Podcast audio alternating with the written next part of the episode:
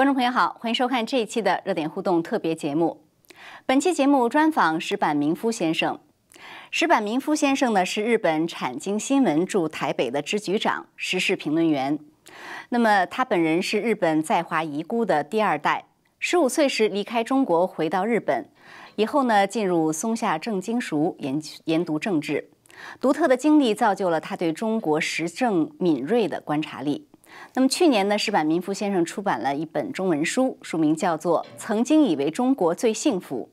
今天我们特邀石坂民夫先生来谈一谈他这本新书，以及他对近期台海局势、中美关系的观察。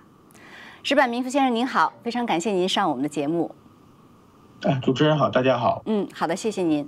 好，那我想先请您来谈一谈这本书。呃，石板明先生，您这本书的书名我觉得起得非常好，呃，叫做《曾经以为中国最幸福》。呃，一听呢就是半句话哈，所以很多人看听了这半句话，接下来就自动的就想说，第二句是不是就是说，其实后来发现完全不是那么回事儿。那您之前在中国就是从。一九七二年一直到一九八八年是在中国哈，就是呃十五岁从出生一直到十五岁都在中国。当时您在中国，您真的觉得在中国是最幸福的吗？那当时怎么说呢？呃，因为虽然当时中国是已经处于这个改革开放开始的之后，但是说怎么说呢？我们的在于这个。呃，中我们对幸福的概念并并不是很清晰啊，但是而且就是说，我们要到到小到在学校，我是上小学和初中，基本上每天都会被灌输，就是说 中国中国人民最幸福嘛，共产中国共产党最伟大这些概念嘛。当时其实也没有什么思考的能力和比较的，有什么可比性？有什么东西可以可以比较嘛？所以就会自然而然会会这么这么性这么感觉了。呃，当然也不否定哈，中国当时正好处于改革开放的一个比较好的时期，政治也一点一点走向开明，经济也不停在发展。那个时候确实是生活在变好的感觉，确实是有的。嗯，对，所以就是说，呃，既既有一种被动的，就是别人告诉你是怎么样，你应该怎么感觉，当然也有就是自己一些经历哈。那后来就是，我想就是您后来到日本之后呢，可能经历了不同，就是心理上还有各方面的冲击，跟所以才会说哦，曾经以为，但后来发现不是那么回事儿。跟我们谈一谈您到日本以后感觉感受到各方面的一些冲击好吗？不，首先是到日本以后呢。我们发现就是说，呃，当然街道很干净，人和人的关系也都好像不像不像中国有那么多的吵架啊，那么那么多的矛盾啊。这这这是一个，就是首先的，比如说，你发现日本的警察是不打人的，在中国那个时候八十年代的时候，真是警察。我们家的附近有一个派出所，就经常有有人被被抓起来，就就就被打得很惨嘛。就是去警察被抓起来会被挨打，那那那种，我们小的时候都都被大人这么说嘛，要小心警察。然后到日本的警察，你去问路，你去什么都是和蔼可亲的，从来没没有没有听说过警察打人的现象。那么你到市，比如说你到市政府去办事情的话。就是说，你没有认识人的话，所有的事情大家都是呃一致同仁，一一一起去办，也就是说按按按手续去办，而且很复杂很复杂的事情，可能真的一一天到窗口一天或者几个小时就办好。在中国，你要办这样的事情，可能就是比如说我们刚到我们刚回到日本，比如要什么上户口啊，去办各种各样的呃手续，在中国的话，你都是要请客送礼托人的。我我想在中国经历，大家都知道，即使在那个时的年代，如果你没有没有认识人的话，你要办这些事情，可能真的就就就几个月，甚至拖你几年都很可能。然后就的话，原来行政效率竟然可以这么快，然后就是说，呃，最重要的是，真的在日本的弱者。嗯，基本上你是看不到的，就是说，呃，在就是说，在中国你会有很多很多的，呃，受到不公平待遇的人去抗争啊。当时就是那现在当然也有，后来当记者就也采访过很多那些上访者，在北京有上访村，嗯这这些这些人，这些是在在日本是没有的嘛？嗯，所以说我觉得，那就是说，所以就是说。呃，可能到日本之后发现说，原来自己一直想象中的其他国家是怎么样，呃，结果现实一看，跟想象中或者说被跟告知的是不一样的哈。对对对对，然后就是说，怎么说呢？我那个时候，那个在学校中中国那个要定一个少年报，少年先锋报，就是呃那些宣传，我记得有有一个栏目叫什么“社会主义好，资本主义糟”。然后他就讲社会主义的老人，比如说可以，呃，大家可以去帮助他，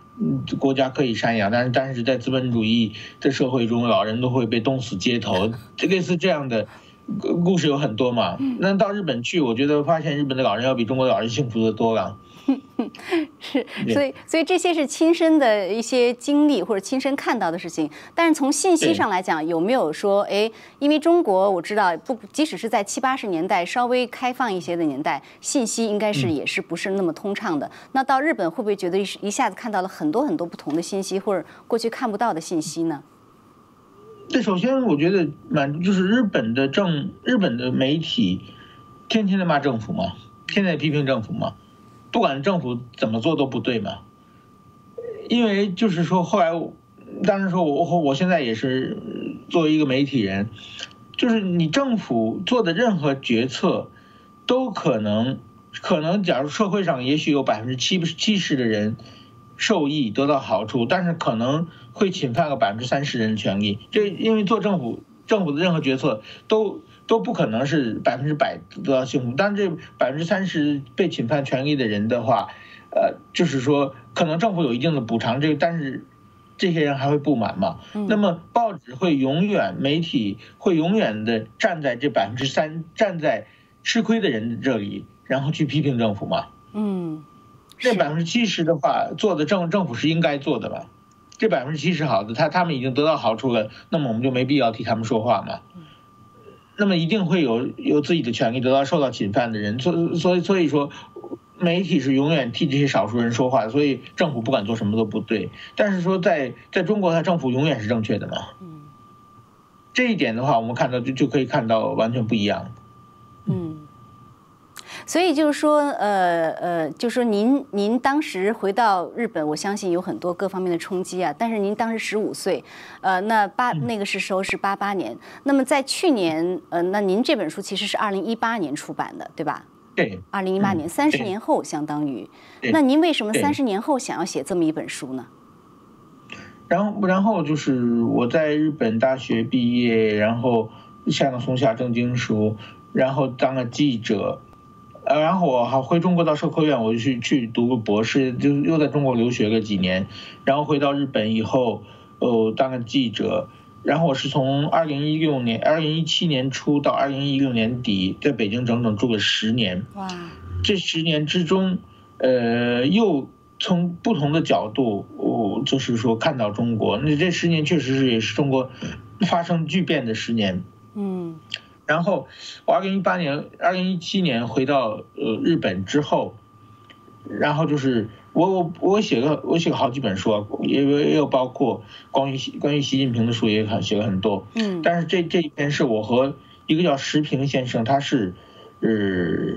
六四之后流亡日本的一个呃原来一个学者，后来他也加入日本籍了，他比我大十岁左右，然后我们两个。用对谈的方式吧写的这本书，就是一起回顾中国从文革到改革开放，到后来习近平上台，就走入这些这这么多年的过程。其实就是说，中国是一个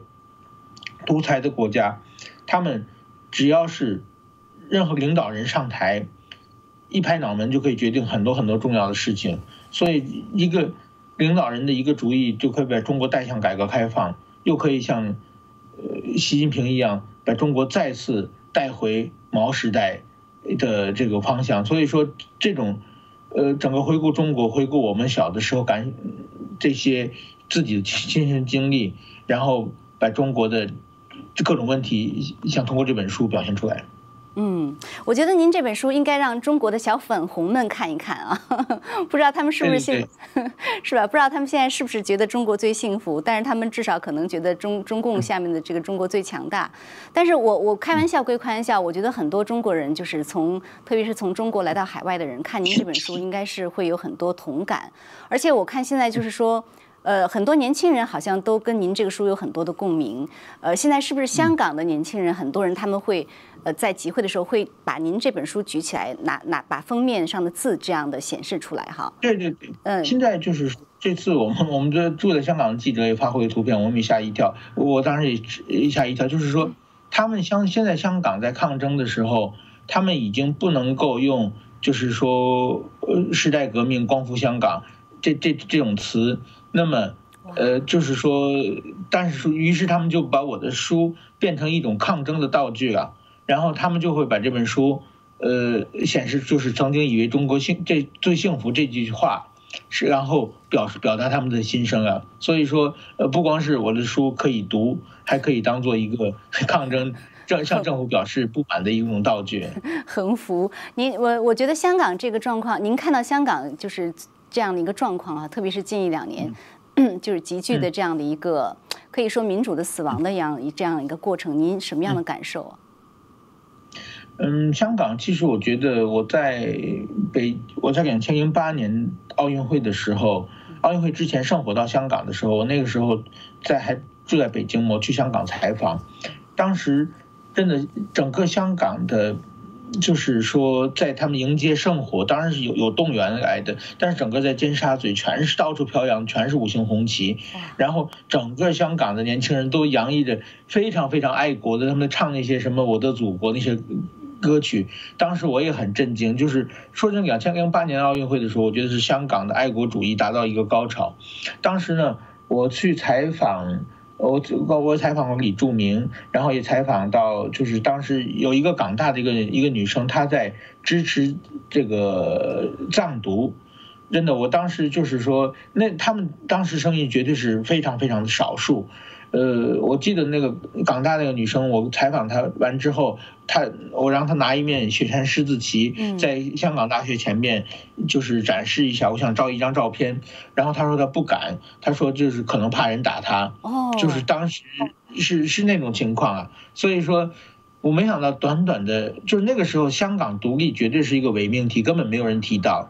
但是真的，就短短的十一年以后，二零一九年的。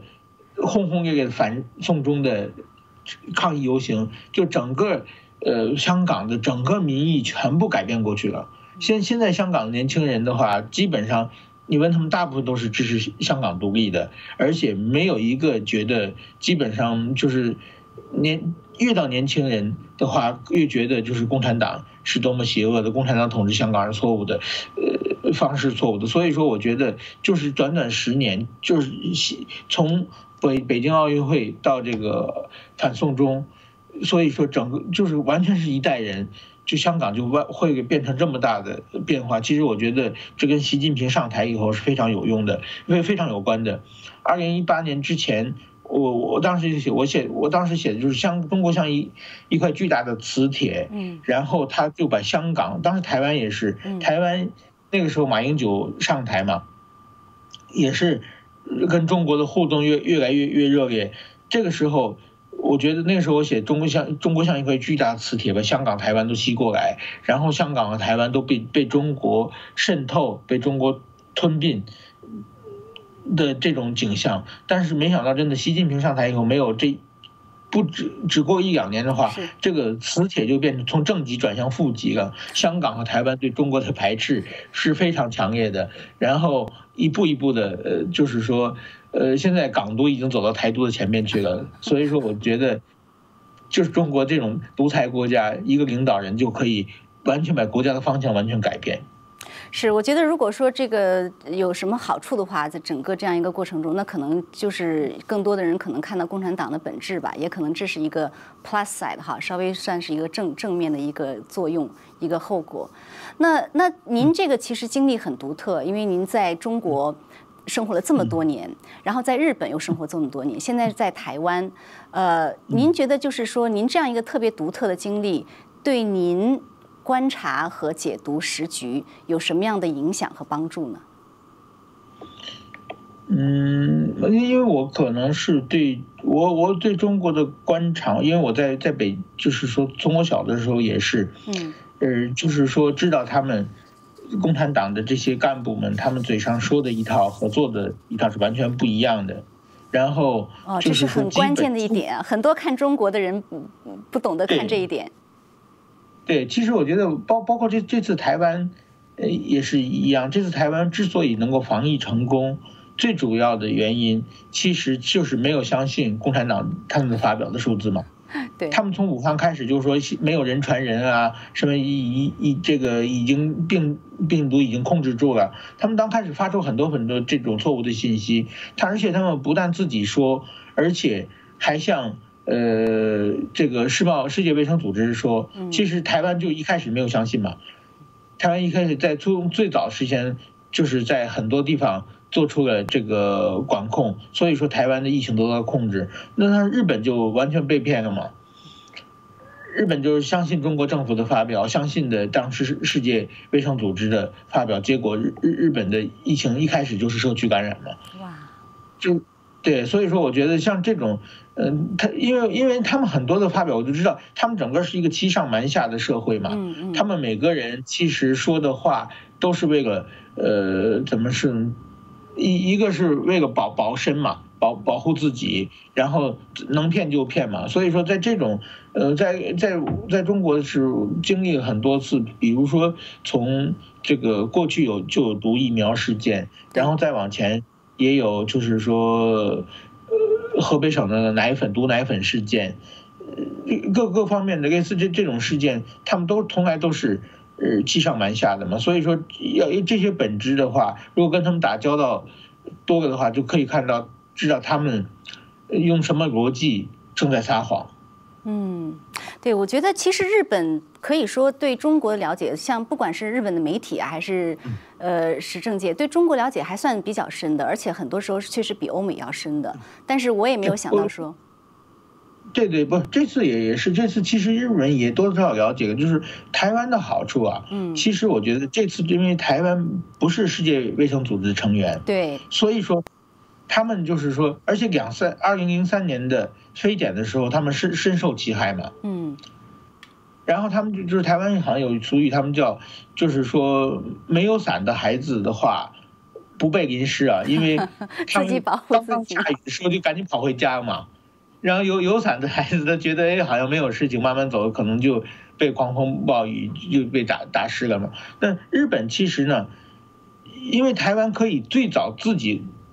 政府自己来做出判做出决定，但是日本的，就是说我我很多日本的，比如说厚生劳动省的朋友，他们看我我写，就是说我在产经新闻写了好几篇防疫怎么向台湾学习，然后他们就跟我沟通，他们就说日本的。政府要做出，比如说要跟中国的这种飞机要切断，不不能接受来中国的飞这个观光客的话，需要证据，就是说当时，比如说这个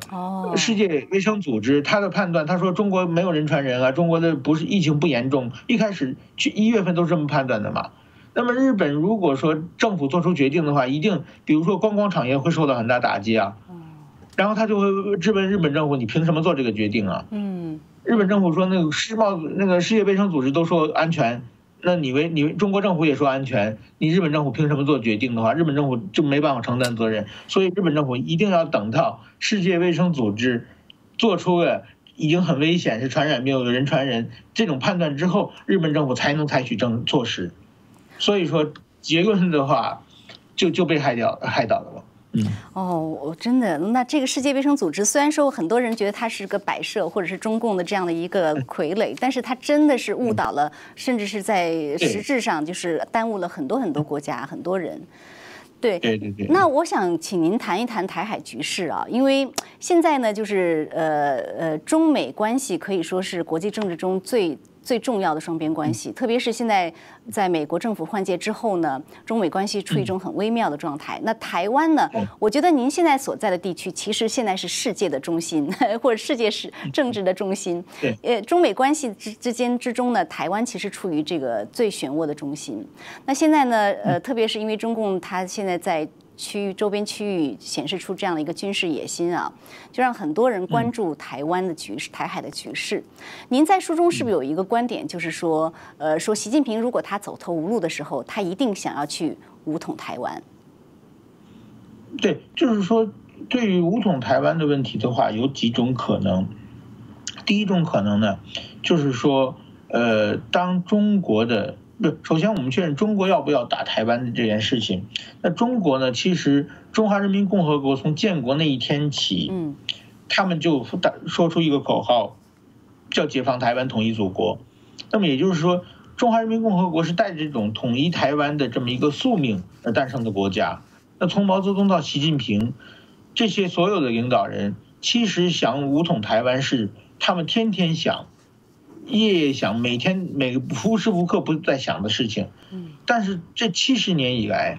他们都没有动武过来。其实这个道理很简单，就是他们害怕美国介入。对，如果一旦美国介入，他们就必定打不赢。必定打不赢的话，他们政权可能甚至不稳。对他们来说，武统台湾这个风险是很大的。那这种风险，其实其实这七十年以来从来没有改变。那么。呃，历史上有三次台海危机，一九五四年、一九五八年和一九九六年，这三次台海危机其实美国都没有缺席。那所以说，他们试探了几次，觉得，呃，这个台海危机，呃，就是说中国现在不能动武，因为美国可能介入。当然，美国虽然口头没有说我要介入，但是说，呃，美国的这种模糊政策。呃，同时呢，也是对中国的，呃，怎么说呢？对中国也是有很大的这个震慑能力了。嗯。那么到川普的时代呢，美国对台海的模糊政策呢，逐渐把它调整到清晰政策。那么也就是说，如果台海出事的话，美国基本要介入的态势是非常强的。是。那么川普呢，到拜登转向这么一个政权交替的阶段呢？拜登其实修整了很多很多对对华政策，就是说，拜登时代美国对中国是从全面对抗转入局部对抗，就是有的事情和中国对抗，有的事情和是东中国呃的关系是变得缓和了，比如说呃这关于病毒的问题，还有比如说关于贸易的问题。对，中跟川普时代绝对不拜登时代是中国会感到压力是非常减少的。嗯，那么，呃，休斯顿总领馆，我我估计虽然到现在还没有谈这个事情，但是这个一定在第二次、第三次的中美会谈之后一定提上日程来。那么，所以说呢，前不久虽然杨洁篪和布林肯在阿拉斯加好像对骂了一个小时，但是实际上和川普时代比起来，毕竟是双方趋势在趋缓的嘛。他们骂人只是双方在表演，然后一旦关上门以后，我想他们的谈判，极绝对是双方是互有让步的。那在这种情况之下呢，其实全世界最担心的就是说中国发生战略误战略误判，是，就觉得哎，川普的这个拜登的好像比川普比较弱，而且中美关系在趋缓，那么我们现在打台湾会不会美国不管？嗯，所以说呢。这个我觉得是全世界最担心的问题。那么，呃，所以说最近你看，日本的安信夫防卫大臣就不停的跳出来，对，而且说了很多，一就是说美国要如果要协助台湾的话，美国要攻就是日本可以协防，打台湾，日本会协防嘛？这些话其实是在日本的。防卫大臣说的是很过的话了，就是说这个能不能在日本国会通过都很难说的。但是他为什么要说呢？他就是说现在这个老大可能靠不住，但是说你千万不要误判，我们一定会帮忙。其实是给中国一个很强烈的信息了。而且你看美国的军方最近，包括印太司令官两个前任司令官都在说。呃，这个六年以内或者甚至更快的时期，中国可能对台湾动武嘛？是这个也是，就是告诉中国，告诉中国你不要战略误判。所以说，现在全世界，对全世界，中国不打台湾最大的理由就是怕美国介入。但是说呢，现在呢，美国的政策因为正好处于一个政策转换期，怕中国，呃，理解错误。其实朝鲜战争、近代很多战争都是因为战战略误判嘛。所以说，现在全世界很明显的，呃，除了拜登以外，像中国都发出很明显的信息，就是说。呃，你不要，你你不要误判，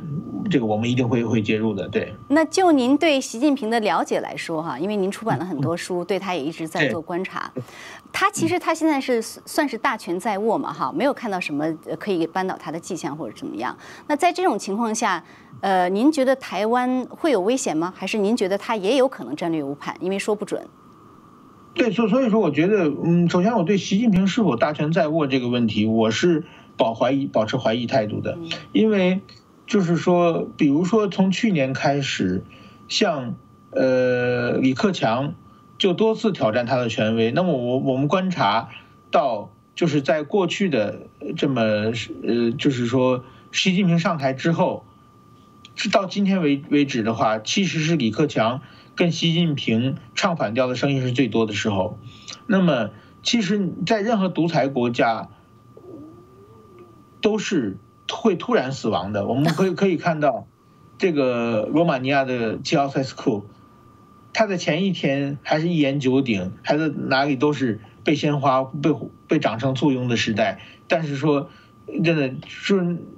非常会有一个非常非常小的事情，就可以让整个局势全面全面改，就是翻翻盘过来。那么习近平上台以后，首先他对于等于说，中国共产党和共产党的干部是一种收买的关系。江泽民的时候是收买的关系，胡锦涛时候也是相对就是说是收买的关系。习近平是恐吓的关系。过去就是说不是买钱，我是有枪，你要你要害怕不行我就打你，用这种震慑的方式。那很明显，收买的关系的时候，关系会更更牢固嘛。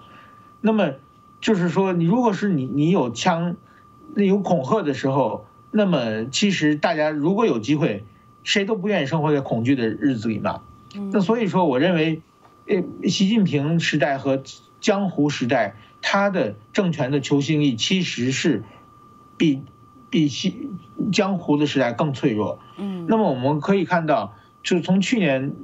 到现在到今年为止，中国。抓被抓的这些就是所谓的贪官，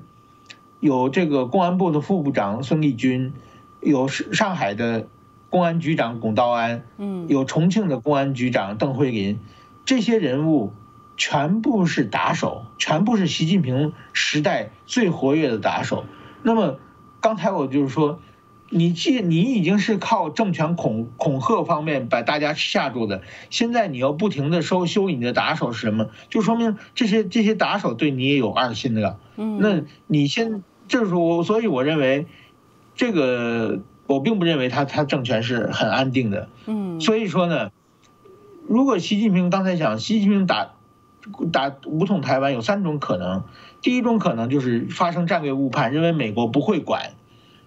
然后第二种可能就是说，他被逼得穷途末路，中国国内的重大的社会矛盾爆发，然后习近平他自己撑不住，他自己觉得只能靠一场胜利来继续维持他的政权，这是第二种可能。那么这种可能其实我觉得并不是很遥远，就是什么时候突然之间党内的发生这种权力的巨变，或者是突然间有人不听他的，或者他的权威。受到突然打打这个挑战的时候，他就有可能通过这种对外动物，当然不见得是台湾，也也也许是，比如说南海的某某个岛，嗯，但是说，就是说他可能会在外面挑起事端啊，也许是中印边境，这是第二种可能。然后第三种可能呢，其实我觉得这个是最最危险的，就是说，如果说中国的国力继续。这个往上升的情况这其实我是也是我想问您的第三种可能是，对，那也就是二零二八年，这个英国说中国国力可能超过美国，然后当然，就中国林义雄说，可能是二零三零年之前，基基本上，如果中国经济能够继续往上往上发展的话，中国的就是 GDP 经济规模超过美国，超过美国的时候呢，其实呢，就是说。你当你的 GDP 超过美国，跟你的军事成军事实力超过美国，其实大概需要有二三十年的时间差的。当年美国成为经济成为世界第一之后，变跟它真正变成世界第一军事强国，也是有个二三十年的这么时间差。但是说，我想，但是习近平周围他有一群欺善瞒瞒下、专门养人鼻息的小人，国师之类的啊，金金国师之类的。对对对，对，所以说他他一旦。他认为自己经济超过美国的时候，他觉得是不是这个收复台湾、武统台湾的时机就成熟了？这种情况，我觉得是因为还有一个习近平他自己去年的五中全会，他把自己的任期不不能说任期吧，他提出一个二零三五年计划嘛。那么也就是说，他自己想是到二零三五年之前。因为二零三五年那一年是毛泽东去世那一年嘛，八十八十二岁，就是习近平想做到毛泽东最后那一年。那么也就二零三五年之前，他要等于说，呃，完成社会主义强国。那社会主义强国的强国的第一条件是收复失地嘛。那么也就是说，他如果说他经济二零二八二九他超过美国的时候，他就可能往这方面动心思嘛。所以说现在，呃，不管是美国、日本也很着急。所以说。呃，还有澳大利亚、印度这些国家渐渐的形成了这个，呃，亚太、印太的小北约的状况嘛。而且日本最近又把英国、法国、德国也拉过来嘛。就是说，即使说你的经济体超过美国，我们也会用一种新的，就是打打群架的方式，一把你遏制住了。所以说，我想这是国际社会最后的攻防啊。当然，当然，我首先我再讲一个，就是说对中国来说，并不可能，就是我我个人并不认为中国能够很顺利的，呃，这个经济超过美国，因为共产党的权力斗争永远，他们这种独裁体制，他们的内斗，他们的接班人选定，永远是就是共产党他们最大的风险。所以说，在此之在在此过程之中，我想他们的。政策求新意，他们就是很可能自己把自己内部出现很大的问题的，有也有可能。嗯，但是就是呃，大多数人哈是会觉得说未来十年可能是一个比较风险高的时期，但是我觉得也有一部分人认为说时间不不没有这么长。呃，就像您刚才说的，有人认为在二零二二年奥运和呃这个二十大之后就是一个非常危险的时间点。那习近平本人呢，会不会出现某种程度的战略误判，甚至他可能不认为需认不认为需要等到自己的经济多么多么强大，他认为现在自己已经有足够的经济和军事。实力也说不定，所以我想问您一下，比如说他最近在二月份开始啊，在对对于日本的这样的一个东海的这样一个挑衅，特别是在海警法先是海警法出台之后，他的这个船只就频繁出入呃中国叫钓鱼岛嘛哈，日本叫做尖阁诸岛，这个这个海域，您认为他为什么在这个南海台海局势还很不稳的这种情况下，又拉开战线，又在东海去做出这样的挑衅呢？呃，怎么说呢？我其实其实日本也也是很担心，就是刚才讲中国如果说，呃，武统台湾的这种方式的话，其实呢，就是说我我我最我前不久也采访过很多台湾军方的，嗯这个前这个高官，他们的基本上他们他们的想法就是说，呃，如果中国在想在台海挑起事端的话，有三种可能，一种是大打，一种是中打，一种是小打。那么大打呢，就是像诺曼底登陆那种感觉，就是说从海上的呃传统的战争啊，但这种战争的就是说成成本太高，而且中国也输不起嘛，所以这种战争的话，短暂的时间就是说几年之内，应该他还完全没有准备好。嗯，那么中打是什么呢？中打就是比如说占领。东沙岛、太平岛等台湾现在控制的一些海上的岛岛屿嘛，然后现在这些岛海上岛有台湾的海这个海巡署的呃职员在上面，中国把这些人抓起来变成人质，然后跟台湾谈判，然后看国际社会的反应。但是这种方式毕竟也是一种改变国际现状的反这个方式，中国可能面临国际社会的巨大的制裁，那么呃，说不定需要灰溜溜的放人，而且这些政这些岛屿其实都是说是易攻难守的岛屿，所以说不管在谁手里都守不住。台湾现在虽然中国打打这个岛很容易，但是如果美军和台湾联手想夺回来的话，也是很容易的。中国人民解放军也守不住。那一旦他被夺回去的话，他也没没有面子嘛。这是中打。那么更有一种可能就是小打，小打就是不用军事力量，是用警察力量来来打。比如说现在跟台湾周围有很多的，比如说在金门、马祖甚至澎湖周围的有一些中国的船来偷海沙。挖沙子，那么台湾的海巡署当然需要驱逐了。这个时候，按照中国的法理解释的话，那这个的话就是台湾的，呃，这个海巡署的船驱逐的话，就是说属于一种违法行为嘛，因为是中国的，呃，中国主张的中国的，就是违背了中共的这种海警法，是这意思吗？对对，因为那个海海巡他是中，他认为中国一部分嘛。那么中国的海呃，中国的海警船去撞击或者攻击台湾的海巡署的船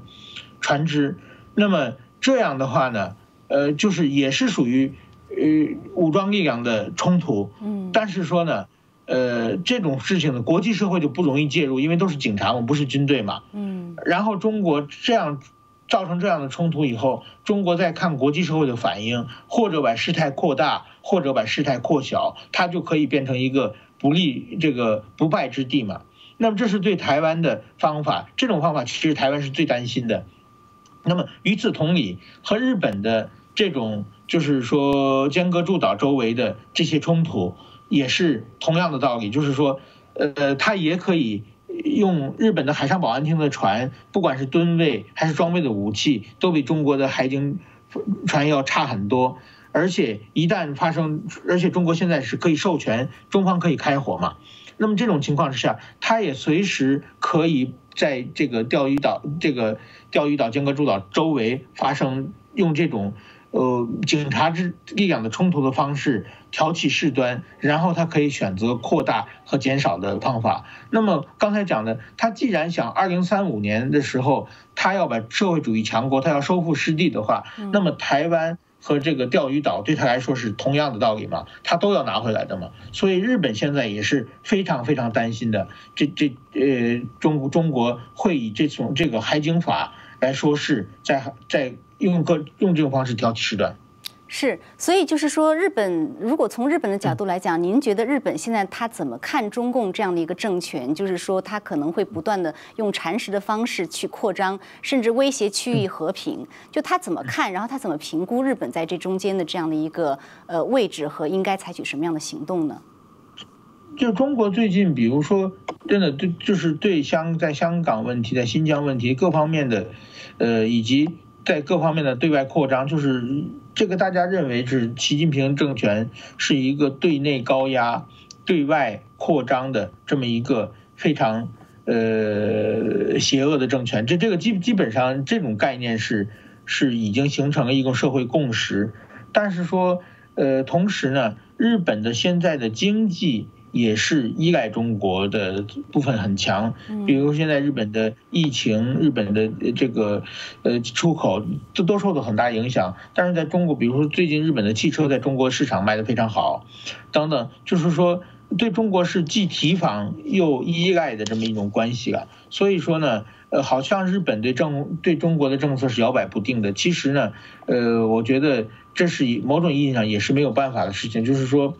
今后。但日本也在推动，呃，和中国脱脱钩嘛，在川普时代的时候也是算积极响应的，但是现在美国的态度也并不是很清晰。那么，呃，暂时的话就是说，在安全保障方面的，在国防方面的话，还是非常提防中国，而且保卫台、保护台湾的意识也最近也是非常明显、非常清晰。但是同时在经济上面。呃，又有依赖中国的部分，所以说也不希望和中国全面抗争，的局面出现，所以这我认为日本是一个非常矛盾的一个状态。矛盾状态，对，而且就是要看老大哥嘛，哈，就是 之前老大哥这个很厉害，就跟着上，现在呢不行，搞不懂他是什么状况，只只好自己先武装自己。所以现在就是说，在您看来，美国这边啊，呃，我先请请教您看，您怎么看？就是阿拉斯加这个会谈，当然我们看到说双方对外呃有一个比较强硬的对撞，当然主。主要中共这个 这个也上演的这种战狼秀啊，我觉得是一种。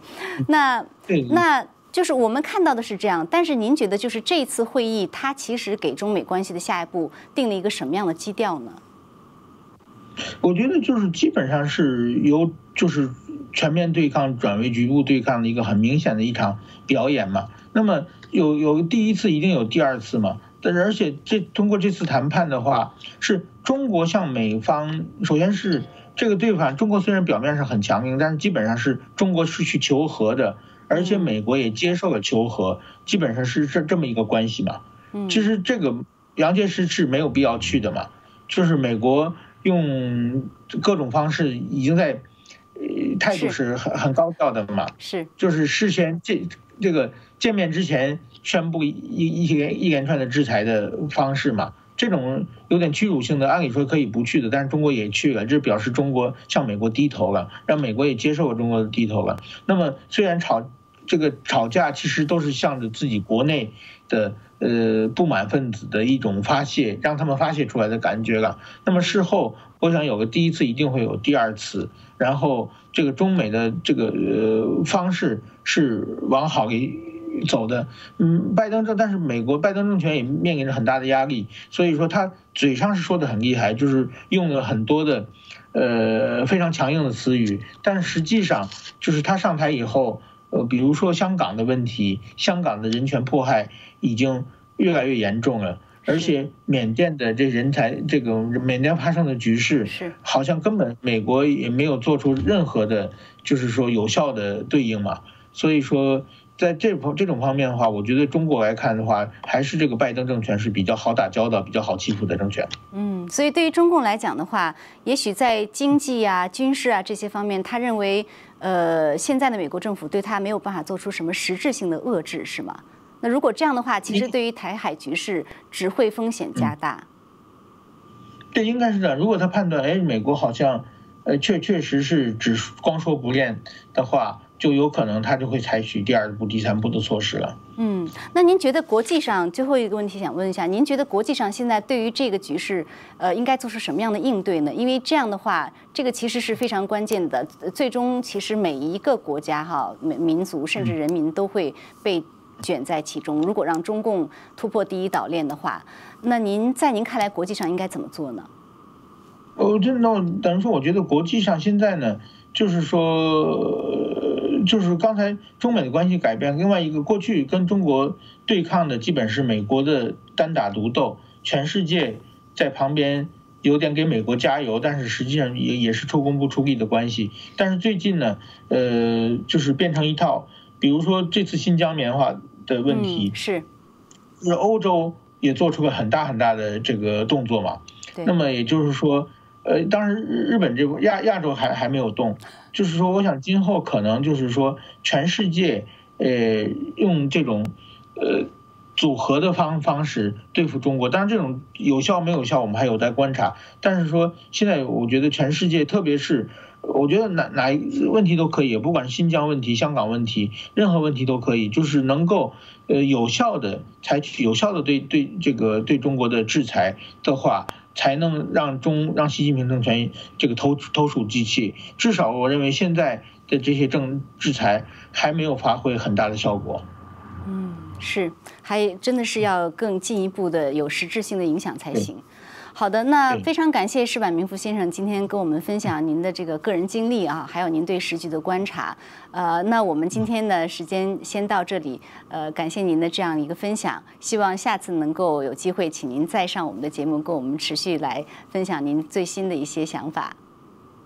好，谢谢。嗯，谢谢。好的，再见。谢谢，再见。好，观众朋友，那也感谢您收看我们这一期的特别节目，下次节目再见。Thank you.